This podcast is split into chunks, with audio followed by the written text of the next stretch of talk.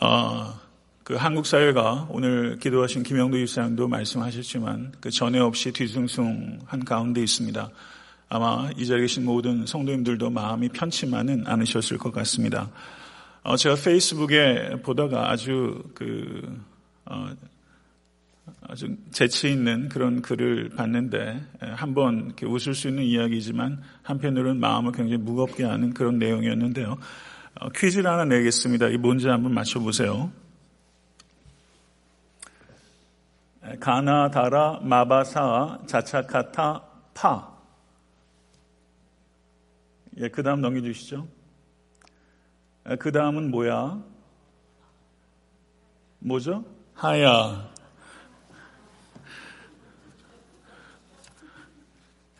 이 얼마나 재치 있는 이야기예요. 그래서 그 재치가 기가 막히고 한편으로는 대한민국 헌정사상 두 번째 있을지 모르는 그 하야 국면에 기가 막히기도 합니다. 이 자리에 계신 성도님들 가운데서도 박 대통령이 하야해야 한다고 생각하는 분들도 계실 것이고 또 어떤 분들은 달리 생각하는 분들도 분명히 계실 것을 생각합니다. 아, 각 당이 내놓는 그 해법도 다르고 정치 평론가들의 견해들도 제각각입니다. 아, 한국 사회의 그 부패와 불의를 꼬집는 그 영화와 드라마들이 굉장히 많이 나오고 있습니다. 그런데 실제 한국 사회에서 벌어진 일들은 그 이상인 것 같습니다. 어떤 의미에선 상상 이상인 것 같습니다. 그래서 1년에 벌어진 사건들을 저는 최순실 막장 드라마라고 불러도 손색이 없다고 생각합니다.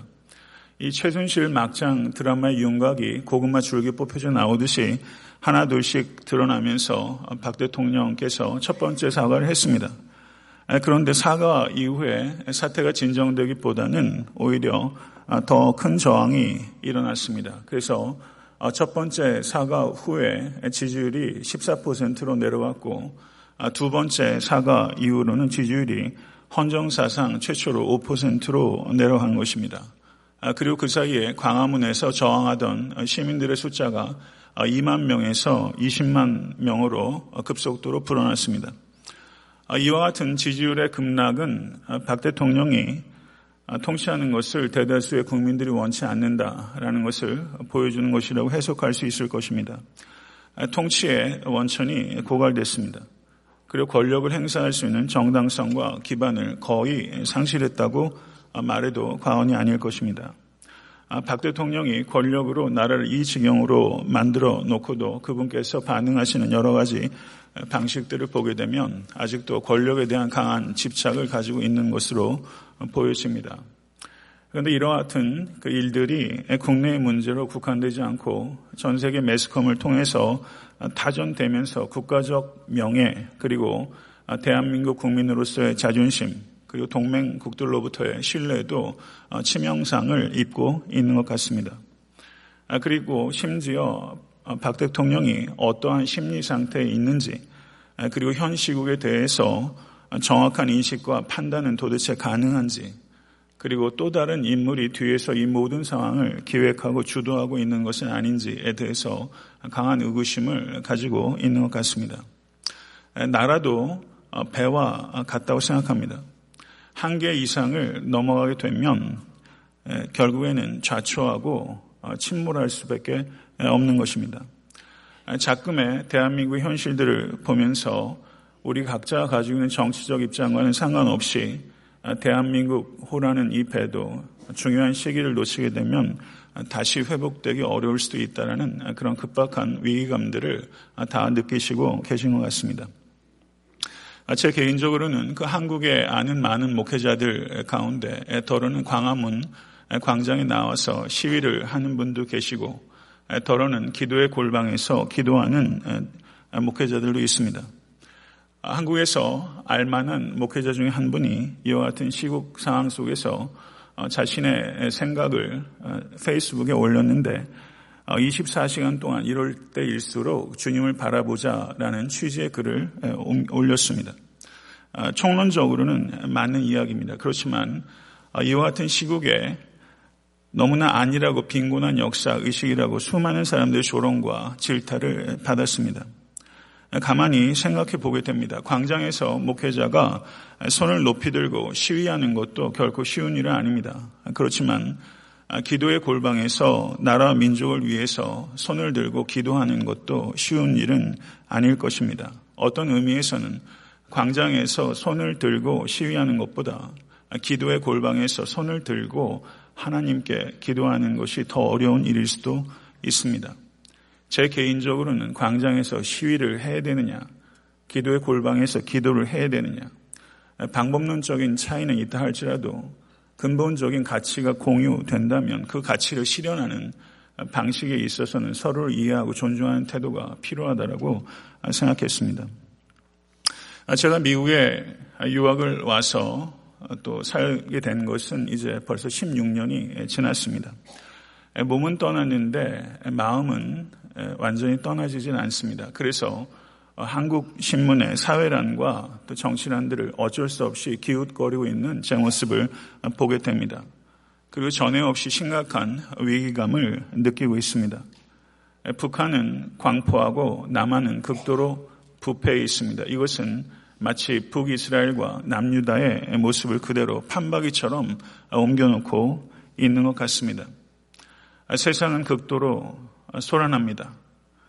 그런데 마치 한국에서 무슨 일이 벌어지고 있는지 제가 아무 일도 없었다는 것처럼 아무것도 모르는 것처럼 넘어가는 것은 설교자로서 무책임하다고 생각했습니다.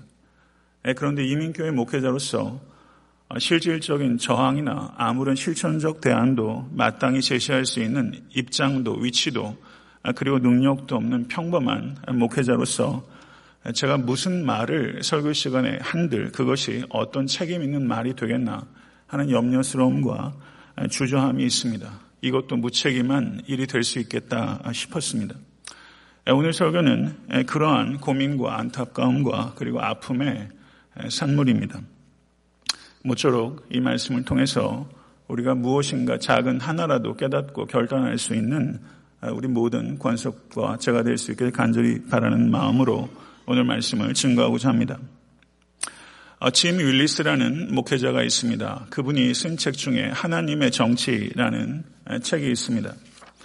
아, 짐 윌리스는 미국 복음주의 진영에서 빈곤과 전쟁과 같은 심각한 사회 정치적 문제에 대해서 매우 날카로운 비판적 견해를 밝히고 있는 가장 대표적인 기독교 지성 가운데 한 사람입니다.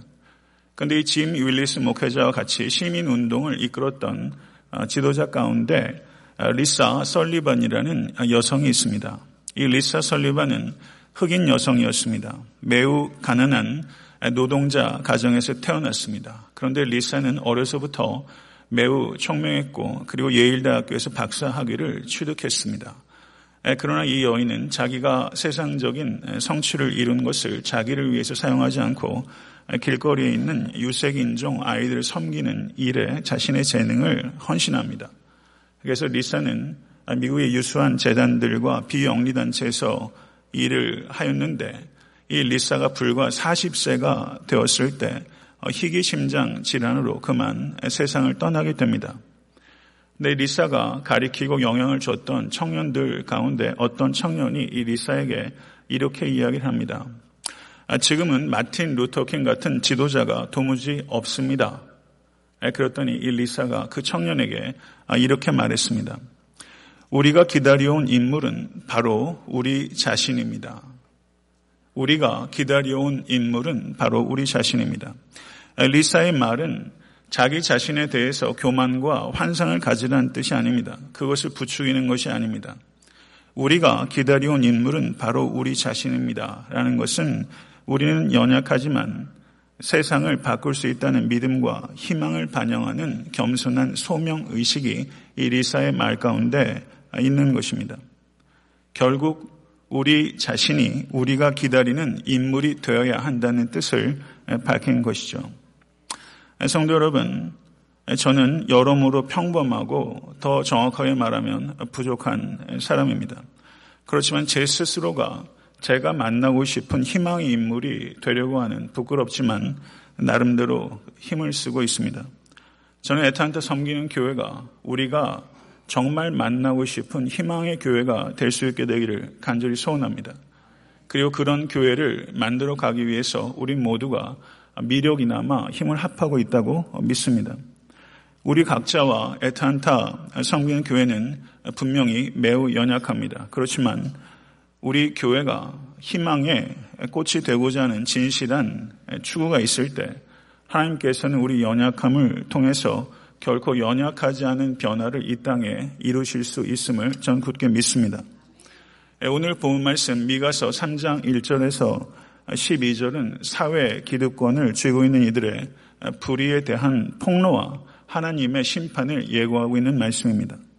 그리고 미가서 6장 6절에서 8절은 불의한 세상에서 하나님께서 그의 백성에게 무엇을 원하시고 계신지를 말씀하고 있습니다. 이 두 개의 본문은 지금 우리가 직면하고 있는 불의한 현실에 대한 진단과 이 불의한 세계에서 그리스도인으로서 어떠한 자세를 가지고 살아야 되는지에 대해서 성경적 관점을 우리에게 가르쳐 주고 있는 말씀입니다. 미가서 3장 1절을 보게 되면 야곱의 우두머리들과 이스라엘 족속의 통치자들아 들으라 정의를 아는 것이 너희의 본분이 아니냐라고 말하면서 모레셋이라는 보잘것없는 마을 출신의 보잘것없는 가문 출신의 미가가 사회 기득권을 향해서 매서운 포문을 열기 시작하는 것을 볼 수 있습니다. 미가는 지도층의 본분은 정의를 아는 것이라고 일갈합니다. 그러나 이 지도층은 구절의 말씀을 보시면 오히려 정의를 아는 것이 아니라 정의를 미워했다고 말합니다. 지도층이 불의하였습니다. 2절과 3절을 보게 되시면 미가는 이렇게 말합니다. 너희가 선을 미워하고 악을 기뻐하여 내 백성의 가죽을 벗기고 그 뼈에서 살을 뜯어 그들의 살을 먹으며 그 가죽을 벗기며 그 뼈를 꺾어 다지기를 냄비와 솥 가운데 담을 고기처럼 하는도다. 미가는 그 당시에 사회 기득권자들의 행태를 어, 식인 행태에 비유한 것입니다. 이것은 매우 격렬한 언어입니다. 미가가 이렇게 격렬한 언어를 사용해서 그들을 비판한 것은 미가의 격렬한 흥분을 나타내기 위한 것입니다. 지도자들은 백성들의 안위와 번영을 위해서 세워진 사람들입니다. 그러나 지도자들이 정반대로 행동했습니다. 지도자들이 백성을 보호하기는 커녕 백성을 잡아먹었습니다.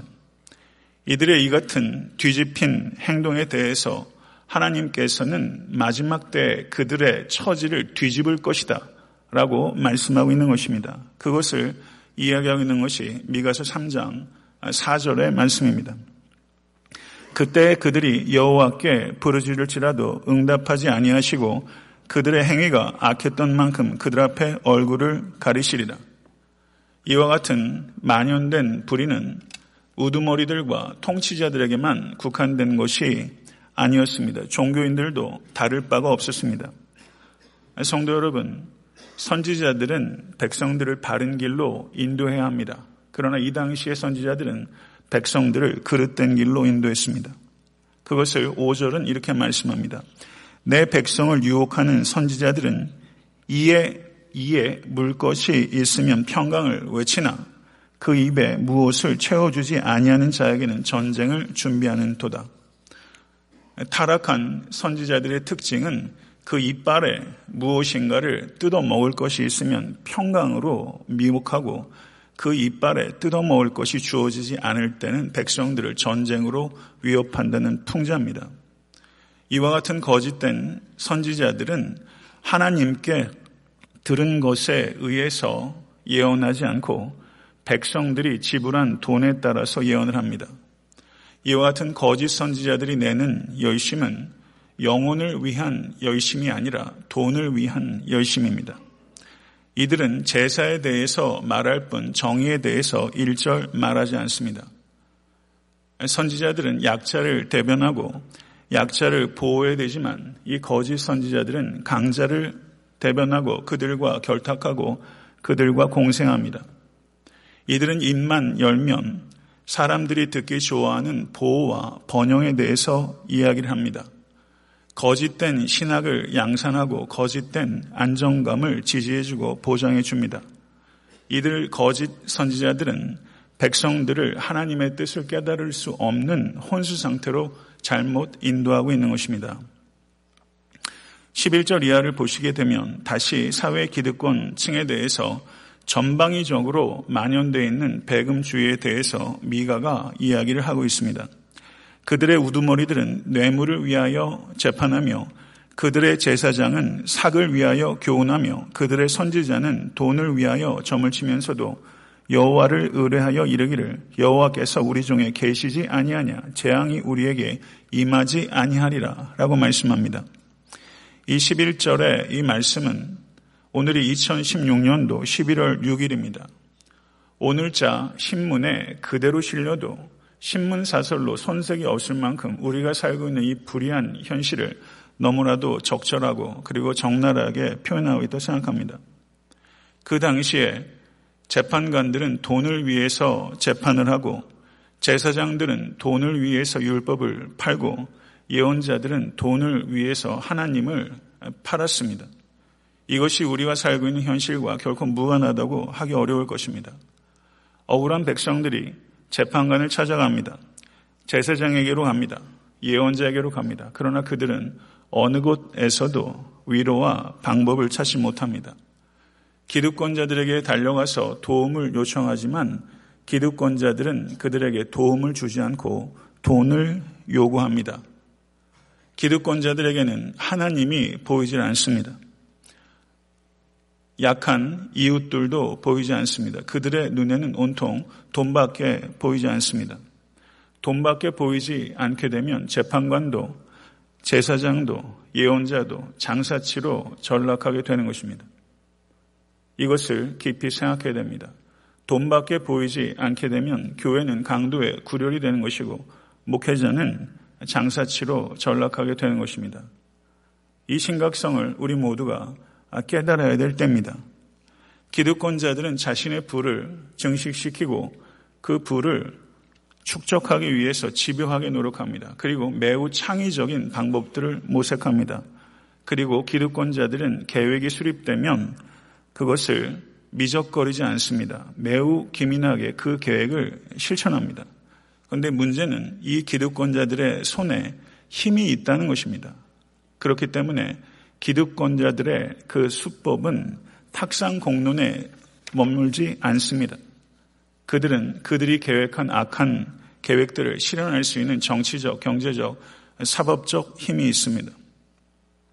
힘없는 사람들은 땅이 없는 사람이 되고 땅이 없는 사람들은 집 없는 사람으로 전락하게 되는 것입니다. 이것이 미가가 살았던 시대상입니다. 이것이 한국교회 시대상이기도 한 것입니다. 그런데 문제는 그 기득권자들이 돈만을 쫓으면서 입술로는 무엇이라고 말하는가? 그것이 미가서 3장 11절에 기록되어 있습니다. 여호와를 의뢰하여 이르기를 여호와께서 우리 중에 계시지 아니하냐? 이렇게 기득권자들은 가증스럽고 역겹게 거짓말을 합니다. 하나님의 공의를 아랑곳하지 않고 약자를 억압하고 이용하는 위선자들이 훨씬 더 빈번하게 하나님의 이름을 달고 삽니다. 이들은 마음으로는 오직 돈만을 섬기면서 입술로는 하나님만을 이야기합니다. 이들은 이웃의 영혼이 아니라 이웃의 주머니를 노리면서 하나님을 팔고 있습니다. 이것이 미가를 통해서 하나님께서 고발하는 내용입니다. 그리고 그들은 자신들이 누리고 있는 번영과 예루살렘 도성의 찬란한 건축물들을 보라고 말합니다. 그리고 나의 번영과 예루살렘의 이 찬란한 건축물들은 하나님께서 우리에게 함께 하신 증거고 하나님께서 우리에게 주신 축복의 증거라고 말합니다. 그리고 그들은 하나님과 좋은 관계를 유지하고 있다고 말할 뿐만 아니라 자기 스스로도 기만합니다. 그래서 나는 하나님과 좋은 관계를 맺고 있다고 자기를 속이고 있는 것입니다. 이것이 문제인 것입니다. 이들에게 진정한 문제는 물욕보다 그 뒤에 있는 경건한 위선의 가면입니다. 그것이 더욱더 흉악하고 흉측한 것입니다. 그러나 하나님께서는 그들의 위선적인 경건의 가면을 찢어 놓으시겠다고 말씀하십니다. 그것이 미가서 3장 12절의 말씀입니다. 이러므로 너희로 말미암아 시온은 갈아엎은 밭이 되고 예루살렘은 무더기가 되고 성전에 사는 수풀의 높은 곳이 되리라. 이것이 하나님의 경고의 말씀입니다. 미가서 2장 5절을 보시게 되면 악한 이들이 잠도 자지 않고 악행을 계획하고 있다고 말합니다. 그런데 그때 졸지도 아니하시고 주무시지도 아니하신 하나님께서 그 악한 자들에게 내릴 재앙을 계획하고 있다고 말씀합니다. 악한 자들은 하나님의 심판을 모면할 길이 없을 것입니다. 이것은 믿는 자들에게는 감사한 일이요. 악한 자들에게는 참으로 두려운 일이 아닐 수 없습니다. 하나님께서는 기득권자들이 불법으로 탈취한 것을 빼앗을 뿐만 아니라 그들이 가지고 있었던 원래의 것조차도 다 빼앗을 것이라고 경고하고 있는 것입니다. 이것이 미가서 3장 1절에서 12절의 말씀입니다. 이 말씀을 들을 수 있는 겸손함이 우리 모두에게, 교회에게, 이 땅의 위정자들에게 있으실 수 있게 되기를 간절히 축원합니다. 그렇다면 우리가 살고 있는 이 불의한 시대에서 그리스도인들은 어떻게 살아야 합니까? 이것에 대해서 미가서 6장 6절에서 8절은 이렇게 우리에게 말씀합니다. 내가 무엇을 가지고 여호와 앞에 나아가며 높으신 하나님께 경배할까? 내가 번제물로 1년 된 송아지를 가지고 그 앞에 나아갈까? 여호와께서 천천의 순양이나 만만의 강물 같은 기름을 기뻐하실까? 내 허물을 위하여 내 마다들을 내 영혼의 죄로 말미암아 내 몸의 열매를 드릴까? 사람아 주께서 선한 것이 무엇임을 내게 보이셨나니 여호와께서 내게 구하시는 것은 오직 정의를 행하며 인자를 사랑하며 겸손하게 내 하나님과 함께 행하는 것이 아니냐. 아멘. 하나님의 말씀입니다. 미가서 6장 6절에서 8절의 말씀은 미가서 전체의 핵심이며 구약 성경에서 가장 중요한 본문 가운데 하나입니다. 미가서 6장 6절과 7절은 4개의 질문들로 구성되어 있습니다. 그리고 6장 8절은 그 질문에 대한 대답으로 이루어지고 있는 것입니다. 미가서 6장 6절과 7절은 바람직하고 아낌없고 그리고 가장 귀중한 재물을 하나님께 드리는 것이 무의미하다고 말하는 것이 아닙니다. 희생 제사가 나쁘다고 말하는 것이 아닙니다. 하나님과 이웃과 적절한 관계를 맺지 않는다면 어떠한 재물을 하나님께 드린들 그것은 하등의 가치와 의미가 없다는 것을 말씀하고 있는 것입니다. 사랑하는 성도 여러분, 우리가 들어야 되는 하나님의 메시지는 하나님께서 이스라엘 백성들에게 원하셨고 그리고 지금 이 자리에 있는 우리 각자에게 원하시는 것은 무엇이 아니라 누구입니다. 이것을 기억하실 수 있게 되기를 간절히 추원합니다. 하나님께서 원하시는 것은 무엇이 아니라 누구입니다. 하나님께서 원하시는 것은 우리 자신입니다. 하나님께서 우리에게 행하신 모든 역사에 대한 우리의 바른 응답은 우리 자신의 변화입니다. 하나님께서는 무엇이 아니라 누구를 원하신다는 것을 깊이 깨닫고 반응하실 수 있는 모든 권속 되실 수 있게 되기를 간절히 축원합니다. 하나님께서 우리에게 원하시는 반응은 세 가지입니다. 정의를 행하는 것과 인자를 사랑하는 것과 겸손히 내 하나님과 함께 행하는 것입니다. 다른 말로 하면 하나님께서는 정례화되고 기계적인 종교 행위를 원치 않으십니다. 자기 백성이 적극적으로 정의를 행하고 다른 사람들의 유익을 위해서 열정적인 사랑으로 헌신하며 자기 삶의 모든 영역에서 여호와 하나님의 기준들을 겸손하게 굴복하는 것을 하나님께서 원하십니다. 이 말씀을 들으실 수 있게 되길 간절히 바랍니다. 아모스서 5장 24절은 오직 정의를 물같이 공의를 마르지 않는 강같이 흐르게 할지어다 라고 말씀합니다. 이 말씀은 매우 중요한 본문입니다. 제가 올해 아모스서 5장 24절로 이미 한번 설교한 바가 있습니다.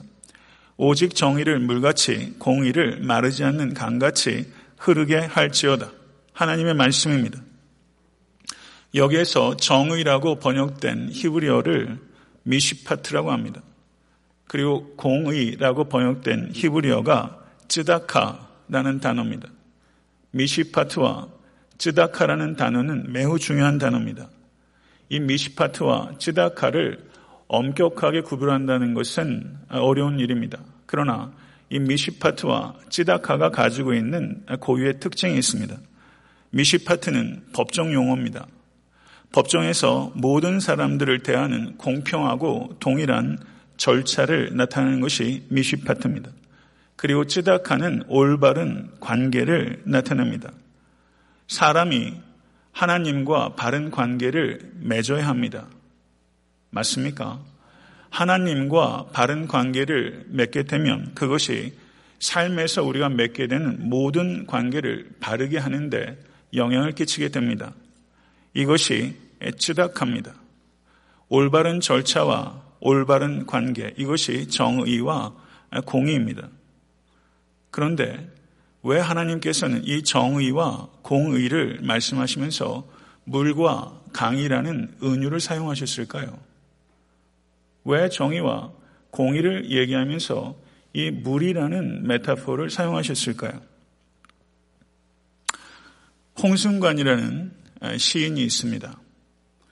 아, 이분은 그 시인이면서 동시에 찬양을 하는 사람입니다. 저도 개인적으로는 이분의 책을 읽어본 적 경험은 없지만 secondary source를 통해서 이분이 쓴 시 가운데 하나를 제가 읽게 되었는데 저에게 적지 않은 감동이 있었습니다. 이 홍승관이라는 시인이 쓴 글 중에 평평한 물이라는 글이 있습니다. 그 내용을 소개하겠습니다. 물은 서로 평평하기로 약속했습니다. 조금이라도 수평이 기울면 다 그리로 가서 살기로 했습니다. 물이 걷는 것도 달리는 것도 다 평평해지려고 가는 길입니다. 흐르는 것도 떨어지는 것도 머무는 것도 평평하기 위해서지요. 평평해질 때 물은 비로소 그 길을 멈춥니다.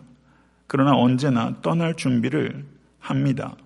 조금이라도 평평함이 깨어지면 곧 떠나고 맙니다. 이것이 홍순관 시인의 평평한 물이라는 글입니다. 정의와 공의를 왜 하나님께서 물이라는 은유를 통해서 표현하셨을까? 예, 그것은 물은 쉼이 없이 조금이라도 평평함이 깨어지면 물이 흘러가는 것처럼 쉴 새 없이 물이 움직이는 것처럼 사회적 강자와 사회적 약자 사이에 평평함이 깨어지면 정의와 공의가 그곳에 들어가서 그곳을 평평하게 하도록 하기 위해서 하나님께서 정의와 공의를 물이라는 메타포를 통해서 사용하는 것입니다. 사랑하는 성도 여러분, 이 세상에는 불평등이 가득합니다. 한국에도 미국에도 불평등이 심화되고 있습니다. 세상이 평평해지도록 하는 일에 부르심 받은 가장 책임 있는 공동체가 바로 교회입니다. 교회는 물처럼 세상을 평평하도록 하기 위해서 두 가지 행위를 할 수 있습니다. 하나는 사회 봉사요, 또 하나는 사회 운동입니다.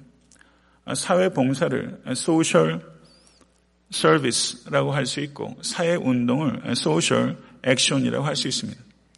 사회 봉사는 개인적인 차원에서 인격적인 관계를 바탕해서 이루어지는 행동이라 할 수 있습니다. 반면에 사회 운동은 사회 구조와 제도를 변화시키는 정치적인 운동의 일환이라고 할 수 있습니다. 그런데 사회를 평평하게 하기 위해서는 사회 봉사와 사회 운동이 병행되어야 됩니다.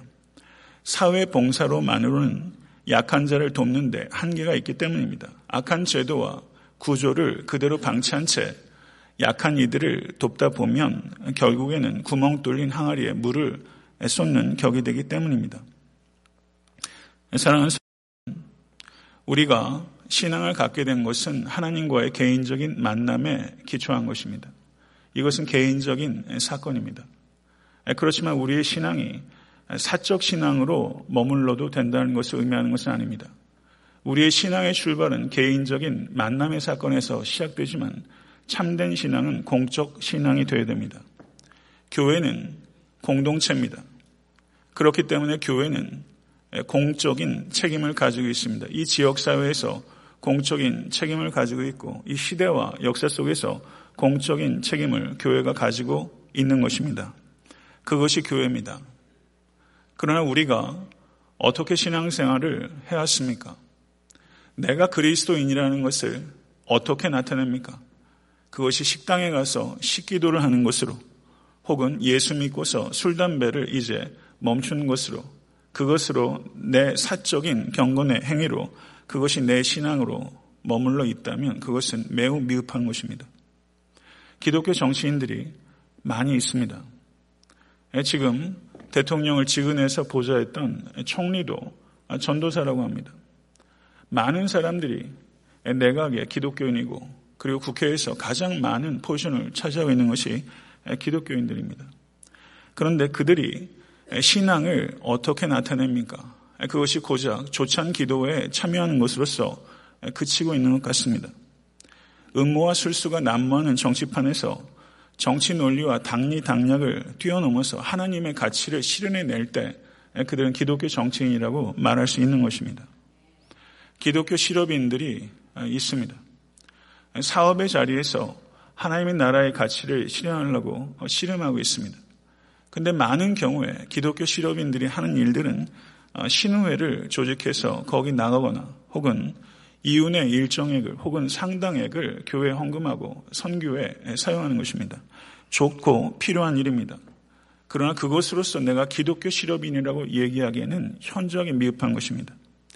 자본의 논리가 짓누르고 있는 사업의 현장에서 세상 기업인들과 구별되진 않습니다. 노동자들을 여전히 착취하고 세금을 탈세하거나 그저 법망을 피했지만 누가 봐도 부도덕한 행위를 통해서 재화를 모으는 기독교 실업인들이 적지 않습니다. 이것이 우리의 현실입니다. 사랑하는 성도 여러분, 많은 목회자들과 그리고 기독교인들이 현저하게 개신교 인구가 줄어들고 있는 것에 대해서 위기감을 가지고 있습니다. 이것이 대한민국 내뿐만 아니라 이민사회 현실도 그러한 것 같습니다. 이제 현저하게 개신교 인구들이 줄어들고 있습니다. 그런데 정말 우리가 염려해야 되는 것은 개신교 인구가 줄어드는 게 아닙니다. 개신교에 대한 사회의 재구성원들이 가지고 있는 신뢰가 줄어들고 있는 것이 문제입니다. 그것이 문제의 핵심입니다. 세상 사람들은 기독교를 그저 자신의 세를 유지하고 확장하기 위해서 씨름하고는 이익 집단처럼 바라보는 경향이 있는 것 같습니다. 다소 억울한 측면이 있기는 합니다. 그렇지만 세상 사람들의 눈에 비치는 교회의 모습은 이익 집단과 진배가 없습니다. 우리가 얼마나 우리가 믿는 진리를 증명하기 위해서 희생적 사랑으로 사회 책임 있는 구성원으로 역할을 해왔는가 생각하면 분명히 거기에는 미흡함이 있는 것입니다. 사랑하는 성도 여러분, 큰 교회 목회자들이 권력을 향해서 질주했습니다. 권력을 지지해주고 권력을 지탱하고 그리고 스스로 기득권이 됐습니다. 정말 교회가 해야 될 것은 권력을 향해서 질주하는 것이 아니라 권력으로부터 소외된 약자들을 향해서 섬김을 위해서 질주해야 하는 것입니다. 그것이 교회의 본연입니다. 이것을 회복할 수 있게 되기를 간절히 바랍니다. 남미의 한 혁명가가 이런 말을 했습니다. 매우 의미 있다고 생각을 합니다. 그가 이런 말을 했어요. 우리 모두 리얼리스트가 되자. 그러나 가슴 속에는 불가능한 꿈을 갖자. 이렇게 말했어요. 우리 모두 리얼리스트가 되자. 그러나 가슴 속에는 불가능한 꿈을 갖자. 정치혁명가의 말이에요. 저는 이 이상으로 우리가 꿈을 가져야 된다고 생각합니다. 성경에서 말하는 여러 가지 하나님 나라의 가치는 사실상 이 세상을 살아가는 우리에게는 불가능한 꿈처럼 보입니다. 그러나 이 불가능한 꿈을 성취하기 위해서 우리는 매우 현실적인 리얼리스트가 되어야 되는 것입니다. 32년 전에 대한민국에서 이 불가능한 꿈을 가지고 그것이 조금이라도 현실이 되게 하려고 씨름했던 26살의 청년이 재판정에 서서 재판부에 자기가 항소하는 이유에 대해서 글을 썼습니다. 이것이 명문으로 알려져 있고 그리고 많은 판관들이 그가 올렸던 항소 이유에 대한 글들을 읽고 있다는 이야기를 들었습니다. 이 26살의 열렬 청년이 불의로 가득한 대한민국의 현실에 대해서 폭로하면서 썼던 항소 이후에 제일 마지막 글귀가 이것입니다. 모순 투성이이기 때문에 더욱더 내 나라를 사랑하는 본 피고인은 불의가 횡행하는 시대라면 언제 어디서나 타당한 격언인 네프라소프의 식구로 이 보잘것없는 독백을 마치고자 합니다. 슬픔도 노여움도 없이 살아가는 자는 조국을 사랑하고 있지 않다. 조국의 지금의 현실에 대해서 우리들은 슬픔과 노여움을 갖게 됩니다. 그러나 너무나 모순투성인 조국에 대한 사랑도 더욱더 뜨거워지는 것을 느끼는 요즘이 아닐 수 없습니다. 저는 분단 조국에 희망의 인물이 나타나길 간절히 소원합니다. 정치계, 교계, 학계, 사회 재반 영역에 있어서 정말 희망의 인물이 나타나길 간절히 소원합니다. 그리고 한국 교회가 대한민국의 가장 강력한 희망의 기둥으로 거듭 날 수 있게 되기를 하나님의 긍휼을 구하지 않을 수 없습니다. 그렇지만 태평양을 건너서 미국에 살고 있는 우리로서 고국과 살아난 조국과 일정 정도의 거리를 떨어져 있는 우리로서 지금 이 자리에 살면서 제가 그리고 우리 각자가 애탄타 섬기는 교회가 우리가 기다리는 희망이 인물이 되어야 되는 책임감을 우리가 생각할 수 있게 간절히 바랍니다. 기도해야 할 때는 기도하고 저항해야 될 때는 저항하고 그리고 우리가 찾을 수 있는 실천적 대안도 마련할 수 있게 되기를 바랍니다. 대한민국에 살고 있는 국민들이 만들 수 있는 실천적 대안이 있다면 남과 북을 공이 멀리 떨어져 있는 이민자로서 우리가 만들 수 있는 실천적 대안도 있다고 생각합니다. 그것이 뭔지 모르겠습니다. 그렇지만 그 대안을 만들어가는 우리가 될 수 있게 되길 간절히 바랍니다. 말씀을 맺겠습니다. 참된 그리스도인이 그리운 시대입니다. 참된 그리스도인은 참된 이웃이며 참된 시민이 되어야 됩니다. 우리는 이 차원을 너무나 경시해 왔습니다. 멀리 사랑하는 조국과 우리가 발을 딛고 살고 있는 미국을 위해서도 우리는 사회 봉사를 할 뿐만 아니라 사회적 행동을 할 수 있도록 성장해 나가야 됩니다. 다음 주에는 미국에서도 대통령 선거가 있습니다. 사랑하는 성도 여러분, 삶의 불평등이 만연한 자리가 너무나 많습니다. 그 모든 기울어진 삶의 자리로 흘러 들어가시는 물처럼 명랑하고 세찬 물처럼 살아가신 모든 권속 되실 수 있게 되기를 우리 주 예수 그리스도 이름으로 간절히 축원합니다.